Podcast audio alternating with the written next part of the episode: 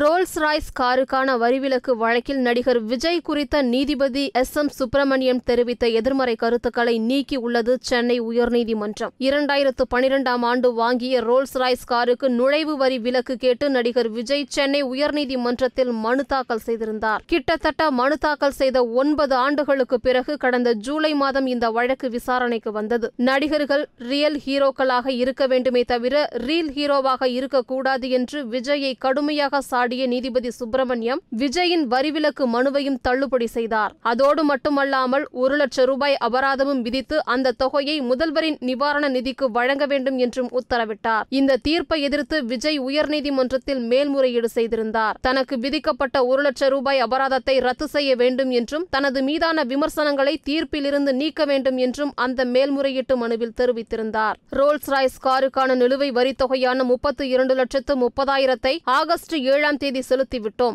வழக்கு ஆவணங்களில் தொழிலை சொல்ல வேண்டிய அவசியமில்லை நுழைவு வரி செலுத்தவில்லை என்றும் வரி செலுத்துவதை தவிர்க்க வழக்கு தொடர்ந்திருப்பதாக கூறுவதும் தேவையற்ற கருத்துக்கள் இறக்குமதி காருக்கு வரி செலுத்துவது தொடர்பான வழக்கில் தனி நீதிபதி தெரிவித்த கருத்துக்கள் தன்னை தனிப்பட்ட முறையில் புண்படுத்தியுள்ளது குற்றவாளி போல காட்டியுள்ளது என்று நடிகர் விஜய் தரப்பில் கூறப்பட்டது இந்நிலையில் விஜய் குறித்த நீதிபதி எஸ் எம் சுப்பிரமணியம் தெரிவித்த எதிர்மறை கருத்துக்களை நீக்கி நீதிபதிகள் புஷ்பா சத்யநாராயணா முகமது சஃபிக் அமர்வு உத்தரவிட்டது